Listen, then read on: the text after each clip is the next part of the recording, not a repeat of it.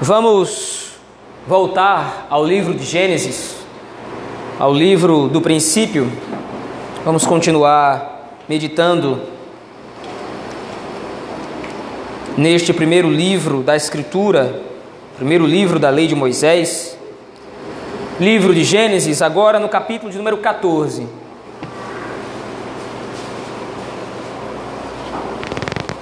Com a graça de Deus, hoje meditaremos ao longo de todo este capítulo.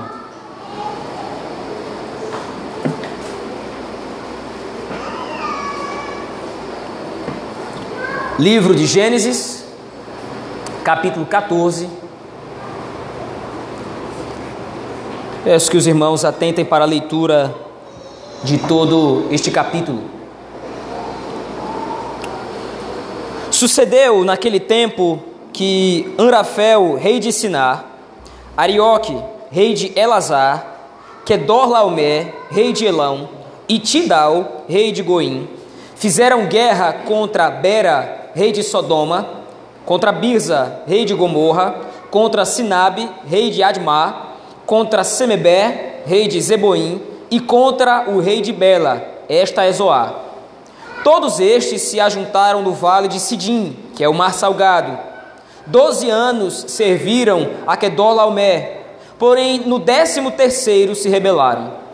Ao décimo quarto ano veio Kedorlaomé e os reis que estavam com ele e feriram aos refaíns em Astarote Carnaim, e aos Uzins em An, e aos Emins em Savé Kiriataim, e aos Oreus no seu monte Seir, até El Paran, que está junto ao deserto. De volta passaram em Enmispate, que é Cádiz, e feriram toda a terra dos Amalequitas e dos amorreus que habitavam em Azazon Tamar. Então saíram os reis de Sodoma, de Gomorra, de Adimar, de Zeboim e de Bela, esta é e se ordenaram e levantaram batalha contra, ele nos, contra eles no vale de Sidim, contra Kedorlaomé, rei de Elão, contra Tidal, rei de Goim, contra Anrafel, rei de Sinar, contra Arioque, rei de Elazar. Quatro reis contra cinco. Ora, o vale de Sidim estava cheio de poços de betume. Os reis de Sodoma e de Gomorra fugiram, alguns caíram neles, e os restantes fugiram para um monte. Tomaram, pois, todos os bens de Sodoma e de Gomorra e todo o seu mantimento e se foram. Apossaram-se também de Ló, filho do irmão de Abrão, que morava em Sodoma, e dos seus bens, e partiram. Porém veio um que escapara e o contou a Abrão, o hebreu. Este habitava junto dos carvalhais de Mane, o amorreu, irmão de Escol e de Ané, os quais eram aliados de Abrão. Ouvindo Abrão que seu sobrinho estava preso, fez sair trezentos e dezoito homens dos mais capazes, nascidos em sua casa, e os perseguiu até Dan. E, repartidos contra eles de noite, ele e os seus homens feriu-os e os perseguiu até o bar, que fica à esquerda de Damasco. Trouxe de novo todos os bens e também a Ló, seu sobrinho, os bens dele e ainda as mulheres e o povo. Após voltar Abrão de ferir a Kedorlaomé e aos reis que estavam com ele, saiu-lhe ao encontro o rei de Sodoma, no vale de Savé, que é o vale do rei. Melquisedeque, rei de Salém, trouxe pão e vinho era sacerdote do Deus Altíssimo. Abençoou ele a Abrão e disse: Bendito seja Abrão pelo Deus Altíssimo, que possui os céus e a terra. E bendito seja o Deus Altíssimo, que entregou os teus adversários nas tuas mãos. E de tudo lhe deu Abrão o dízimo. Então disse o rei de Sodoma a Abrão: Dá-me as pessoas, e os bens ficarão contigo. Mas Abrão lhe respondeu: Levanto a mão ao Senhor, o Deus, o Deus Altíssimo, que possui os céus e a terra, e juro que nada tomarei de tudo que te pertence, nenhum fio, nenhuma correia de sandália, para que não digas, eu enriqueci a Abraão. Nada quero para mim, senão o que os rapazes comeram, e a parte que toca aos homens de Ané, Escol e Mane, que foram comigo, estes que tomem o seu quinhão. Vamos orar ao Senhor nosso Deus, meus irmãos, nesse momento. Deus Todo-Poderoso e benigno, Pai bendito e justo, obrigado, Senhor, pela leitura da tua palavra. Obrigado por tudo que o Senhor nos tem feito, todo bem que o Senhor nos tem executado. Agora te pedimos, Senhor, que o Senhor nos seja favorável e nos ilumine o entendimento e o coração para que possamos ser pastoreados pela tua palavra. Que o teu Espírito Santo fale aos nossos corações, Senhor, assim como inspirou Moisés a escrever este texto, que ele nos ilumine a que possamos entendê-lo. Essa é a nossa oração que fazemos no nome poderoso e bendito de Jesus Cristo, teu Filho. Amém. Queridos irmãos, nós temos visto como o Senhor Deus está guiando o patriarca Abrão para o cumprimento das promessas que ele fez, por exemplo, lá no capítulo 12. A jornada de Abrão é uma jornada de amadurecimento na fé, mas também uma jornada através da qual Deus promove a execução da história da salvação. Lembre-se, nós não estamos falando somente da história de um patriarca. Nós estamos aqui testemunhando como o Senhor Deus está executando os seus planos de redimir e separar para si um povo eleito que ele elegeu desde antes da fundação do mundo. Uma das promessas que o Senhor Deus fez a Abraão é que Abraão seria dono de uma vastidão de terra, de um pedaço de terra, a terra de Canaã. Essa terra que o Senhor promete a Abraão é não somente prometida a ele, mas também prometida a toda a descendência que viria a partir de Abraão, incluindo o descendente que viria a partir da linhagem dele, que seria o rei que governaria o seu povo para todo sempre. Porém, nós temos visto que episódio após episódio dessa trama, dessa narrativa de Abraão, nós temos visto como o Senhor tem cuidado do seu servo, mostrando-lhe como é que essas promessas serão de fato executadas. Porém, quando nós lemos a passagem, nós precisamos entender e nós precisamos nos atentar para um fato. A terra de Canaã é uma terra já habitada.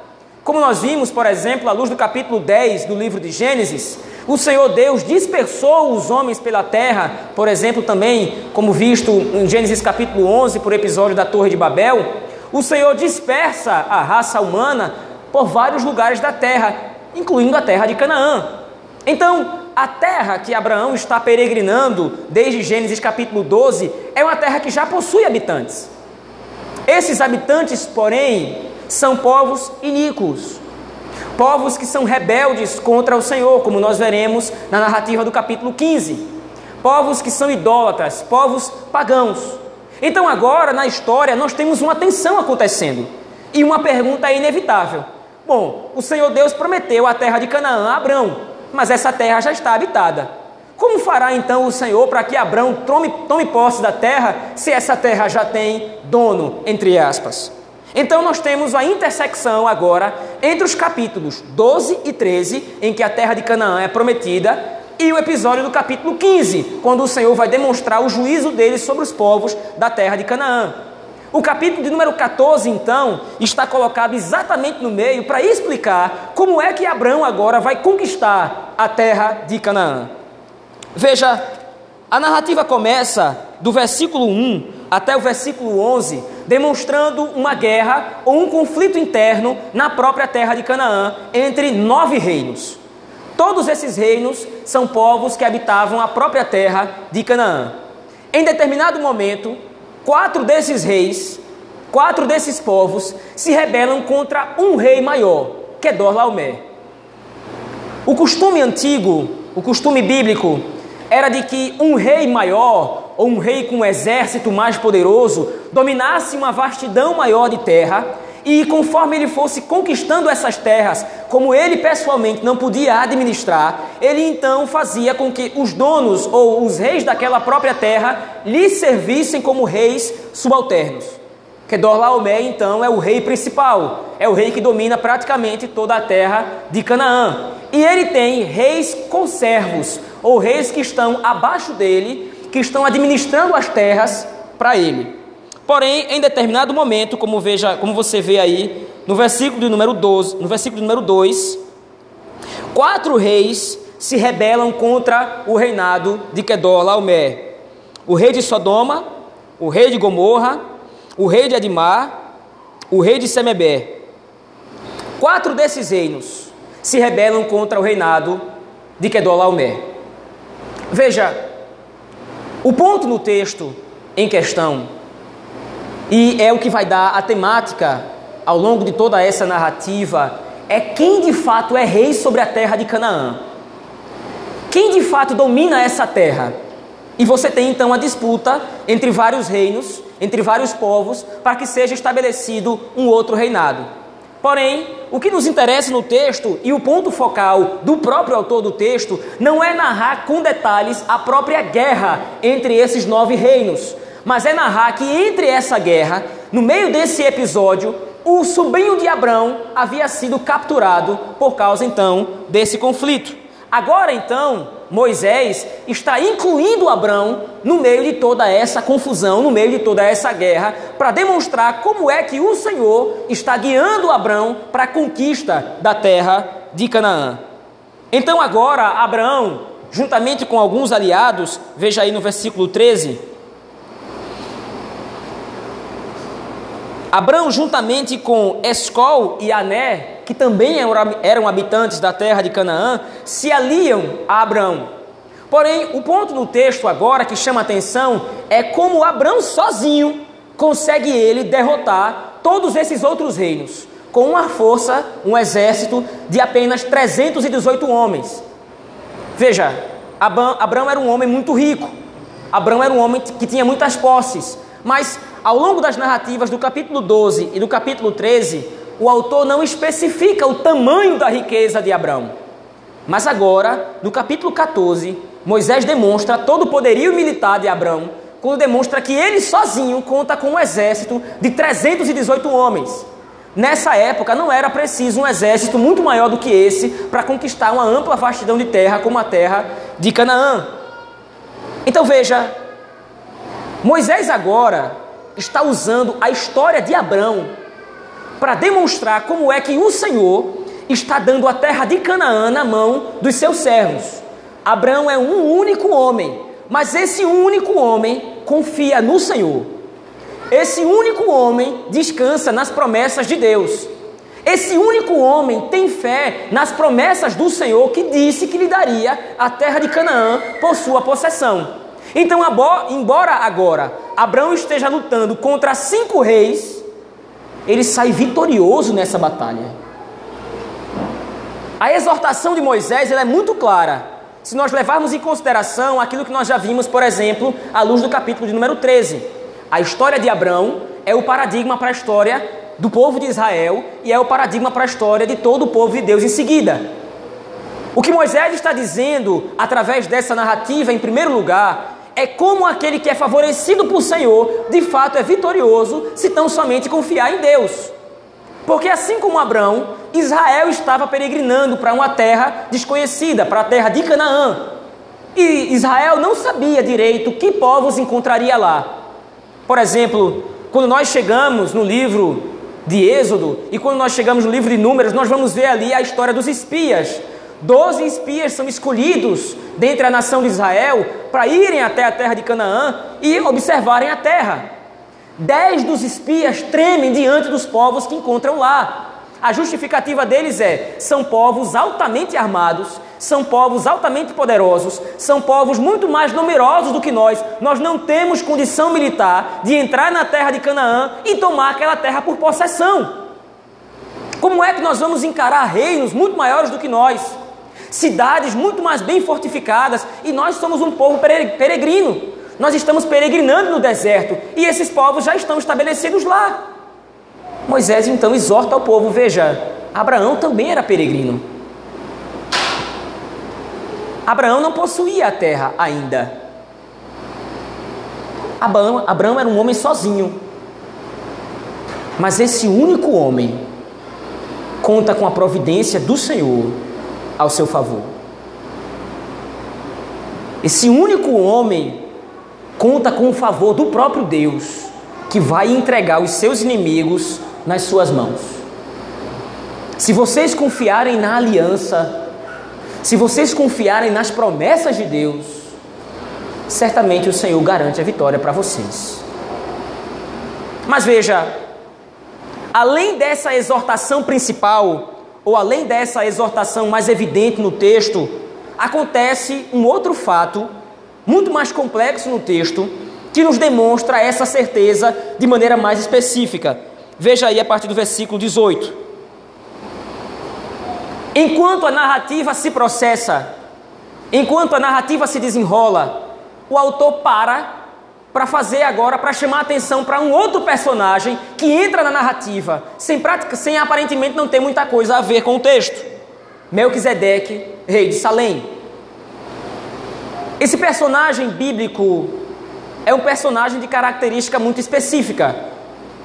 Porque além do texto, ou com exceção do texto de Gênesis capítulo 14, Melquisedeque só é citado em outros dois textos na escritura inteira o Salmo 110, que nós lemos hoje, e Hebreus capítulo 5 ao capítulo 7.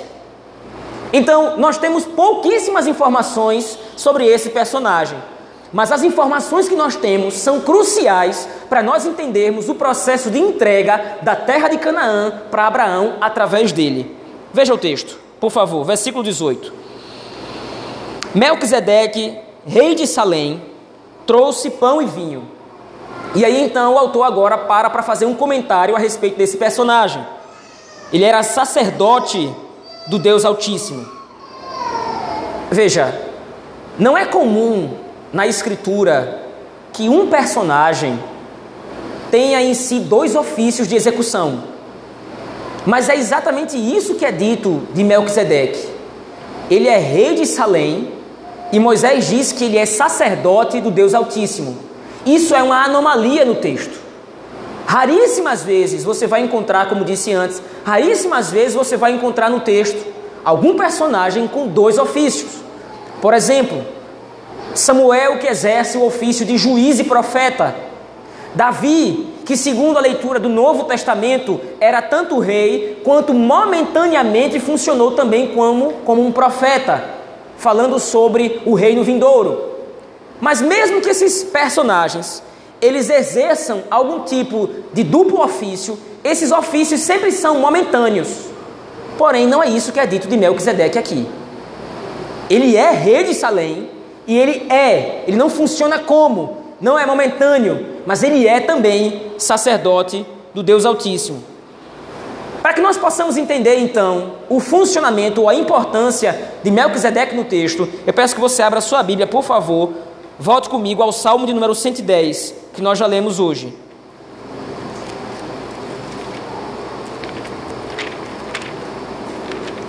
O Salmo de número 110 é um salmo muito específico da Escritura, porque o contexto do Salmo 110 é um contexto de coroação.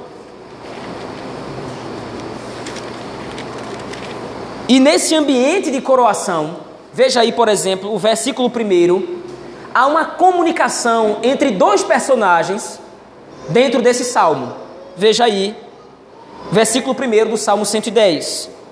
Disse o Senhor ao meu Senhor: Assenta-te à minha direita, até que eu ponha os teus inimigos debaixo dos teus pés. Veja, como nós sabemos bem, e logo antes do versículo 1 você tem o título aí, esse Salmo 110 é um salmo davídico. Mas Davi aqui demonstra o reinado messiânico por vir. Quando ele diz, disse o Senhor ao meu Senhor, parece que Davi está confuso aqui em duas figuras, mas o ponto não é esse. Ele está declarando claramente que o Senhor, que estabeleceu o seu reino, está dizendo ao seu Senhor, ao Senhor direto de Davi, isto é, há uma dupla figura aqui um rei maior está declarando sobre Davi o seu reinado, demonstrando que o seu reinado será executado sobre a figura de um outro personagem, que também é chamado de Senhor. Mas veja, no versículo 4, então, o texto continua nesse caráter messiânico e avança um pouco mais nas informações. Só que agora, esse segundo Senhor, segundo o Salmo 110, ele é caracterizado. O Senhor jurou e não se arrependerá. Tu és sacerdote para sempre, segundo a ordem de Melquisedeque. O argumento do texto do Salmo 110, usa o ofício duplo de Melquisedeque para dizer uma informação ou para dar uma informação muito simples. Melquisedeque funciona como um mediador de duplo ofício. A terra de Canaã está sendo entregue para Abraão através da vitória que ele teve sobre os outros cinco reis. Mas essa vitória, ela é simbolizada através da mediação que Melquisedeque está fazendo entre Abraão e Deus. Abraão funciona ali como o comunicador entre o Senhor e Abraão. Ou seja, a vitória que Abraão está obtendo, está obtendo por intermédio da intercessão do próprio Melquisedeque, que funciona como um mediador entre ambos. Mas veja, entender que Melquisedeque é o mediador final é um erro no texto. Porque o papel de Melquisedeque na narrativa de Gênesis 14 é um papel de referência. Melquisedeque está ali mediando provisoriamente a relação entre Abraão e o Senhor. Mas agora eu peço então que você vá a outro texto da Escritura, até o texto então de Hebreus, capítulo de número 7.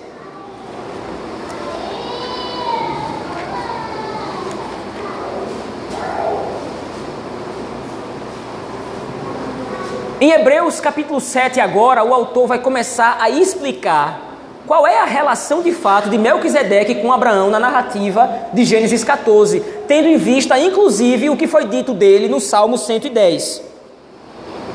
Veja aí, por favor. Porque este Melquisedeque, Hebreus capítulo 7, verso 1 em diante, porque este Melquisedeque, rei de Salém, sacerdote do Deus Altíssimo, que saiu ao encontro de Abraão quando voltava da matança dos reis e o abençoou, para o qual também Abraão separou o dízimo de tudo, primeiramente se interpreta rei de justiça, depois rei de Salém, ou seja, rei de paz. E aí é dito algumas características sobre ele. No versículo 3: sem pai, sem mãe, sem genealogia, que não teve princípio de dias, nem fim de existência. Entretanto, feito semelhante ao Filho de Deus. Veja, não é que Abraão é, não é que Melquisedeque é eterno, mas o autor aos Hebreus chama atenção para o fato de que Melquisedeque entra na narrativa sem não ter sido feita uma genealogia de, de onde ele vem. Não é dito também sobre a morte de Melquisedeque, ou seja, ele não tem fim. E aí o texto vai dizer: por causa desses fatores, ele é feito semelhante ao Filho de Deus. Qual é a comparação? Melquisedeque entra na narrativa bíblica sem começo nem fim. Cristo não tem começo nem fim. Sacerdote era rei e, sacer... e era sacerdote. Melquisedeque era rei e sacerdote. Cristo é rei e sacerdote. Então, a ponte que conecta Melquisedeque na narrativa de Gênesis 14 é a sua referência a Cristo, aquele que vai de fato cumprir as promessas messiânicas feitas por Deus a Abraão. Ou seja, Abraão só está tomando posse da terra de Canaã através da vitória que ele teve contra os outros reis, porque Cristo, aquele que é representado por Melquisedeque, vai cumprir as promessas do Senhor e entregar os seus inimigos nas suas mãos. Veja, parece uma conceituação muito complexa, parece algo muito difícil de entender, mas isso pode ser resumido numa verdade muito simples.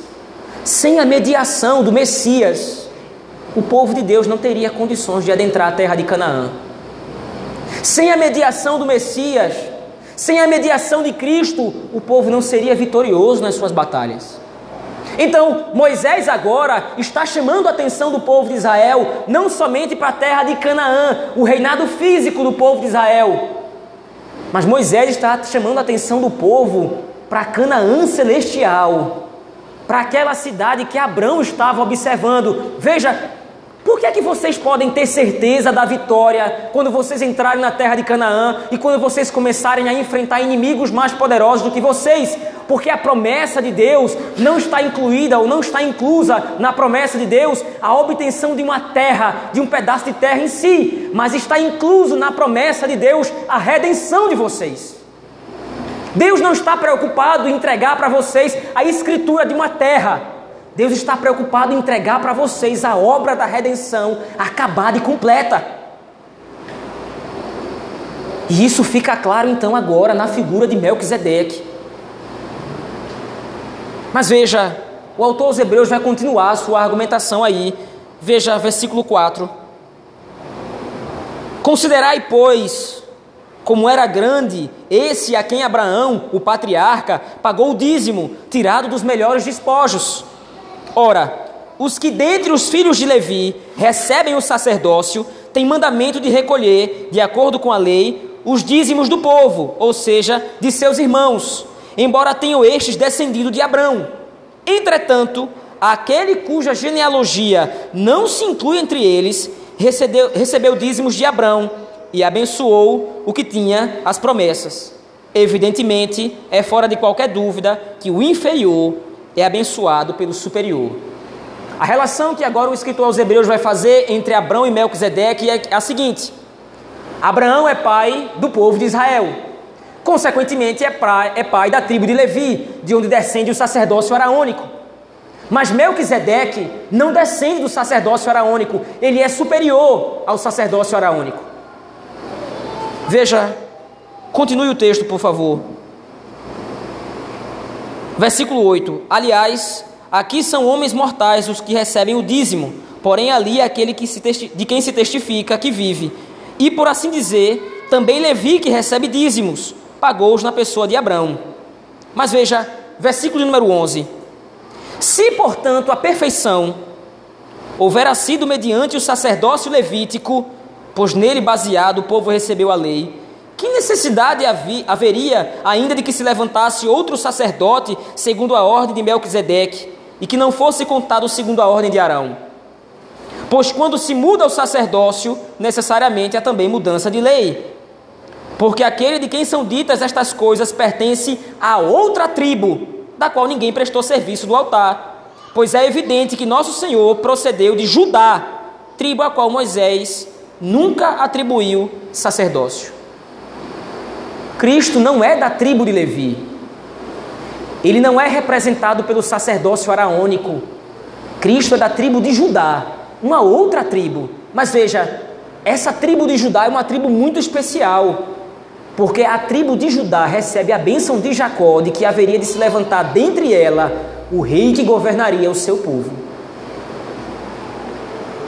Mais uma vez, a argumentação bíblica aqui parece muito complexa, mas nós precisamos entender a verdade muito simples e evidente por trás disso.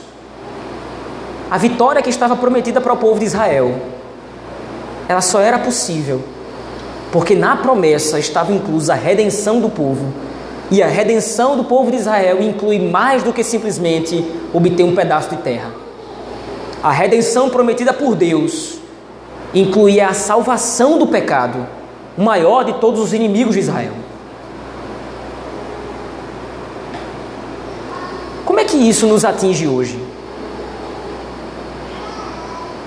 Como é que isso interfere nas nossas vidas hoje? Até aqui é uma história muito bonita de como Deus demonstra o seu interesse de cumprir as suas promessas, providenciando um mediador, um mediador superior, que media a relação entre ele e Abraão, lhe entregando as promessas, lhe dando vitória sobre os povos. Que implicação isso tem? Nesse momento, meus irmãos, nós precisamos nos lembrar de que assim como Abraão, de que assim como o povo de Israel, nós somos peregrinos nesse mundo. E sendo peregrinos nesse mundo, nós estamos suscetíveis a encarar inimigos que aparentemente parecem muito mais poderosos do que nós. Você quer um exemplo claro disso? Quando você chegar na sua casa, procure os noticiários. Como é que está a situação no Afeganistão? Os nossos irmãos, é muito fortuito nós falarmos disso aqui nesse momento que os nossos irmãos naquela situação estão vivendo um terror contínuo. O Oriente Médio já vem sofrendo com guerra há muito tempo. Há muito tempo que o povo de Israel não dorme com paz. Mas agora os nossos irmãos naquele lugar estão sofrendo com perseguições. Você pode voltar para sua casa e dormir seu sono tranquilo. Se acontecer alguma coisa, vai ser uma anormalidade. Mas os nossos irmãos lá praticamente não podem mais dormir, com medo de que de repente um grupo terrorista arrombe a porta da frente, mate a esposa, mate os filhos, mate toda a família, por causa da fé em Cristo. Ademais disso, olhe para o cenário mundial de modo geral. E como agora tudo é culpa do cristianismo. Tudo agora é culpa dessa religião fundamentalista, retrógrada. Tudo é culpa dessa religião opressora. Como nós dissemos hoje pela manhã, meus irmãos, nós vivemos as nossas vidas muitas vezes de maneira negligente, nos esquecendo que nós estamos numa guerra. O Senhor nosso Deus está aos poucos expulsando os povos ímpios das suas terras. Toda a terra pertence ao Senhor. E o que é? O que significa a obra da salvação? Para nós, povo de Deus, a obra da salvação é a libertação do poder do pecado, é a libertação da condenação eterna que nos era merecida por causa dos nossos pecados, mas que não vai ser aplicada por causa de Cristo, o mediador, o nosso rei sacerdote. Mas o que significa a salvação para os que estão lá fora? Significa a expulsão do reino do Senhor. Assim como Abraão caminha pela terra de Canaã, derrotando reis inimigos, povos inimigos, povos que são julgados pelo Senhor, povos pecaminosos, assim a igreja do Senhor está lutando nesse mundo contra povos inimigos.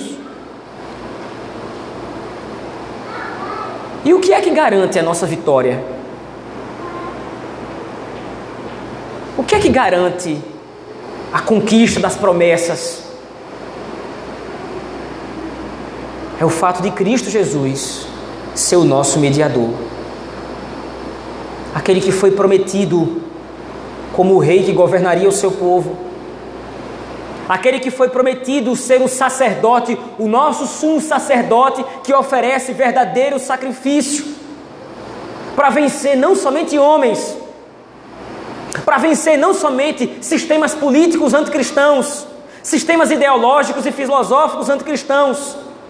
Cristo é o nosso rei sacerdote que venceu o maior dos nossos inimigos, o apóstolo Paulo chega a nomear esse inimigo, o último inimigo a ser vencido é a morte. Um inimigo que nós não tínhamos condições de vencer. Um inimigo que nós não tínhamos condições de pelejar contra. Mas ele se interpõe no meio da nossa história e vence os nossos inimigos. Essa guerra não é vivida somente num nível maior. Essa guerra não é vivida somente quando nós enfrentamos perseguição religiosa. Essa guerra ela é travada, essa guerra ela é vivida diariamente quando nós tentamos vencer o pecado, quando nós tentamos vencer as tentações, como nós vimos hoje pela manhã, por exemplo. O que é que garante o livramento do mal? O que é que garante o livramento das tentações? É a intercessão de Cristo, é o reinado de Cristo. Quando nós lemos Gênesis 14, nós não estamos vendo somente mais uma história de um patriarca, nós estamos vendo a nossa história. Nós não podíamos vencer o pecado. Nós não podíamos vencer a morte. Mas o Senhor entrega os nossos inimigos nas nossas mãos em Cristo.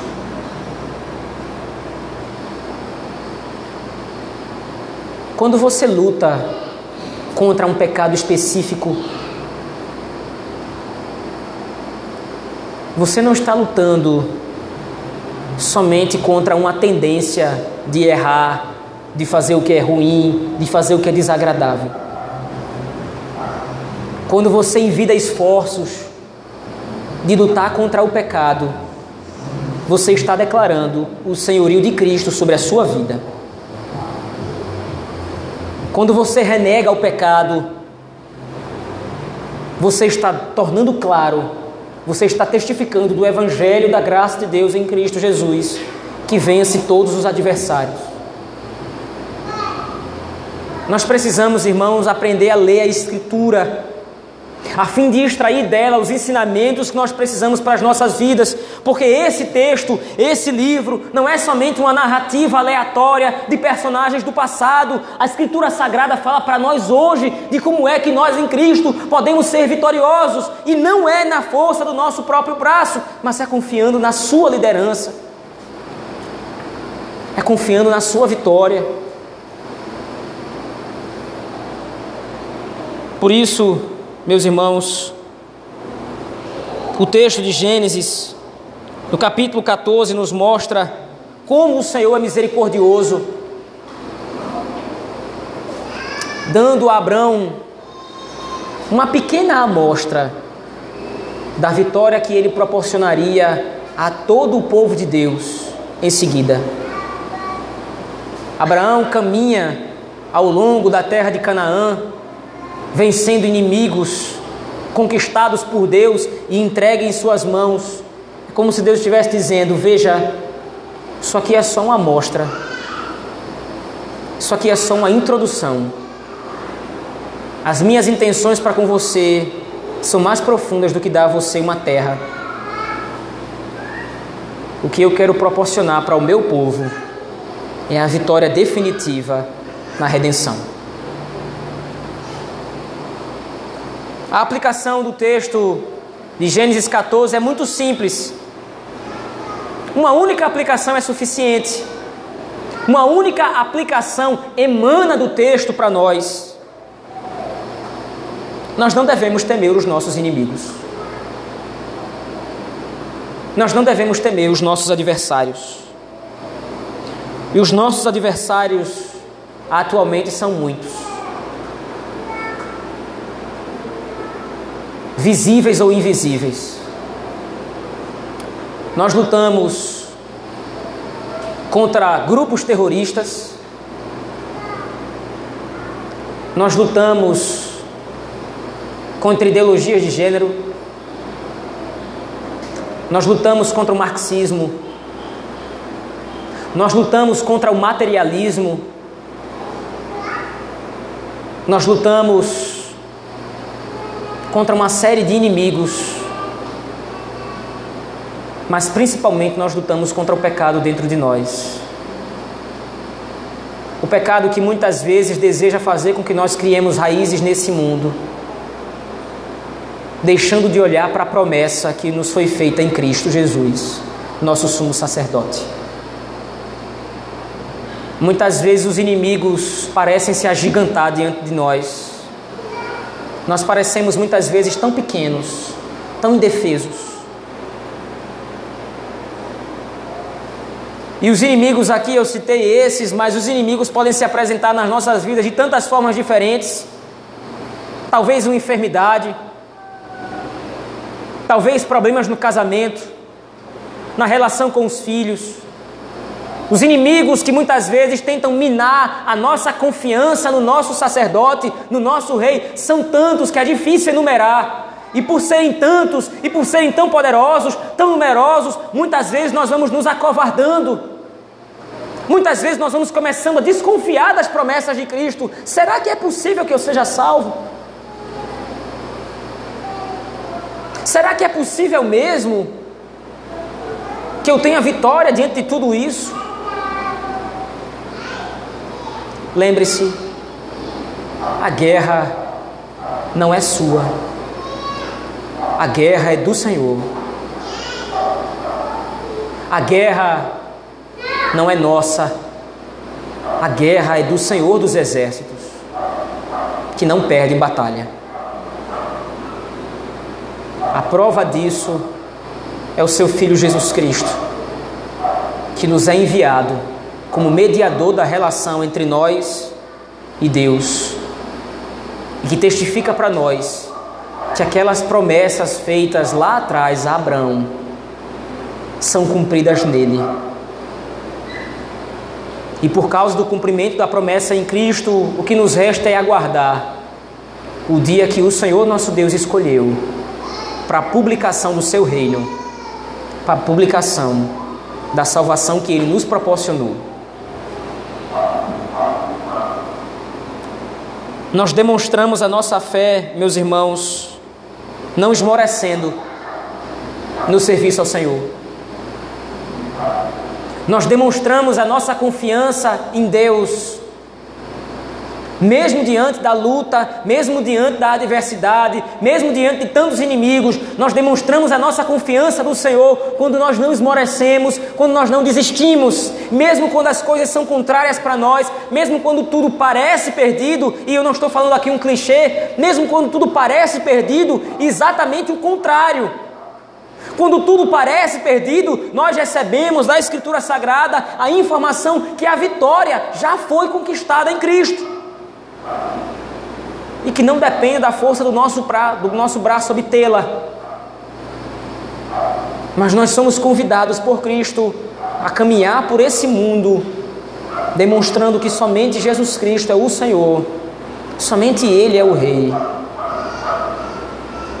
Nós não somos convidados a simplesmente cruzar os braços e esperar que as coisas se resolvam por conta própria nós somos convocados a participar da vitória de Cristo, assistindo, através da nossa fé, através da nossa obediência, aquilo que o Senhor está fazendo por nós e através de nós. Nós concluímos aqui, meus irmãos, dizendo que Cristo Jesus, o sacerdote segundo a ordem de Melquisedeque, aquele que está assentado no trono de Davi, segundo as Escrituras, é ele que nos garante a vitória. Não temamos o mundo, não temamos os nossos adversários, mas que nós possamos repetir, junto com os nossos irmãos, ao longo de toda a história, aquilo que está registrado no livro de Apocalipse, capítulo 11, versículo 15 o reino do mundo se tornou de nosso Senhor e do seu Cristo, e ele reinará pelos séculos dos séculos. Amém. Oremos ao Senhor, meus irmãos. Ó Deus, ao longo da nossa vida, tendemos a perder o foco de que nós estamos envolvidos em algo muito maior do que nós mesmos. Ao longo da nossa vida, nós nos esquecemos que as nossas pequenas lutas fazem parte de uma batalha muito maior que o Senhor já conquistou a vitória. Nós não estamos lidando com inimigos que estão tentando te tirar a vitória. Nós estamos lidando com inimigos já conquistados, já derrotados. O que nós estamos fazendo é aguardando em confiança, em fé, em obediência, o anúncio e a publicação do reinado de Cristo Jesus, o nosso sumo sacerdote, aquele que nos reconciliou contigo, aquele que nos deu os seus inimigos, os nossos inimigos, nas nossas próprias mãos sobre os quais somos vitoriosos em Cristo Jesus. Nos ajuda, Senhor, a responder em fé. Nos ajuda a responder em obediência. Assim como Abraão que rejeitou as riquezas do rei de Sodoma, porque sabia que receberia a herança do Senhor. Obrigado, Pai por nos ter lembrado disso mais uma vez.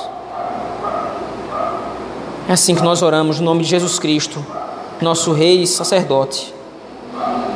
Pelo poder do Espírito, a Deus o Pai. Amém.